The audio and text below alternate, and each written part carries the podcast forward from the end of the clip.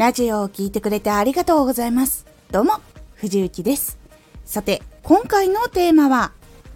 目次やタイトルは質問形でつける。タイトルは内容を一言でまとめたものをつけるということが多いんですが、それを質問形にすると、なお良くなります。このラジオでは毎日19時に声優だった経験を活かして初心者でも発信上級者になれる情報を発信しています。それでは本編の方へ戻っていきましょ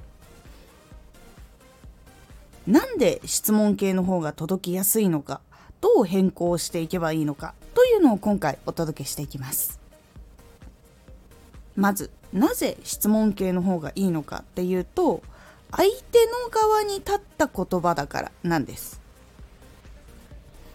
内容を一言でまとめたものっていうのは伝える側のこれから伝えることはこれですよっていう形になるので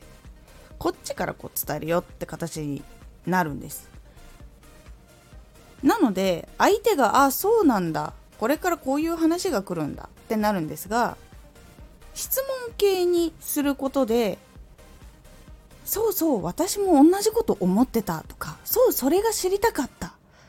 という共感につながりやすいというのがあるので質問形にすると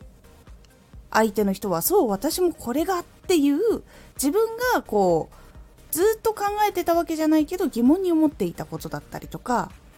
あとは今まではっきりしなかったこう疑問だったりっていうのが出てきてそれを聞きたいってなるポイントになります。なのでラジオのタイトルとかも自分がこう知りたいことっていうのが書いてあってそれが自分が思っていた疑問だったりするとそれを聞いてみたくなる。という心理があるので疑問形でつけるとそれを見つけた時に興味を強く惹かれる。という特徴があります。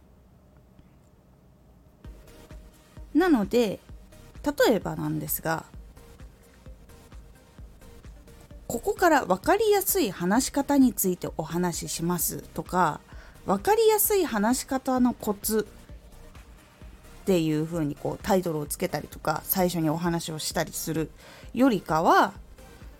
どうすれば分かりやすい話ができるのか何かいいコツはあるのだろうかについてお話をします。っていう風にこう相手がこう疑問に思うような言葉とか相手がこう疑問に思ったらこういう風に浮かんでくるであろう言葉にしてからそれについてお話をしますっていう風に話し出しをしたりとか例えばタイトルとかだったら分かりやすい話し方のコツじゃなくて分かりやすい話し方のコツってどういうのがあるのに変更をすると結構聞きやすくなります。同じ疑問を思ったとかそうそうそこが知りたかったっていう風になりやすいので自分がこう短くつけたタイトルをこれを疑問形にするんだったらどこを疑問に思うのかなっていうのを考えて疑問形に変えてあげる。そのようにして目次とかタイトルをつけてあげるようにすると聞いている方もそうそれが知りたかったっていうところがちょこちょこ出てくるのでより聞きやすくなりますので是非タイトルをつけるときは疑問形でつけるというのも一つ。考えてみるようにしてみてください。今回のおすすめラジオ。原稿を作るときは本のように組み立てよう。原稿を作る時っていうのは本を作る時のようにある流れに沿って作った方が聞きやすい原稿を作ることができるよというお話をしております。このラジオでは毎日19時に声優だった経験を生かして初心者でも発信上級者になれる情報を発信していますのでフォローしてお待ちください。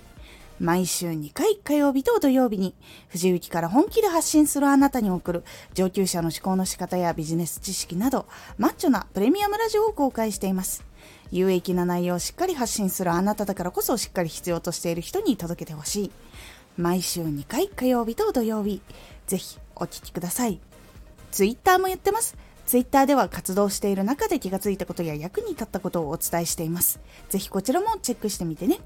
コメントやレター、いつもありがとうございます。ではまた、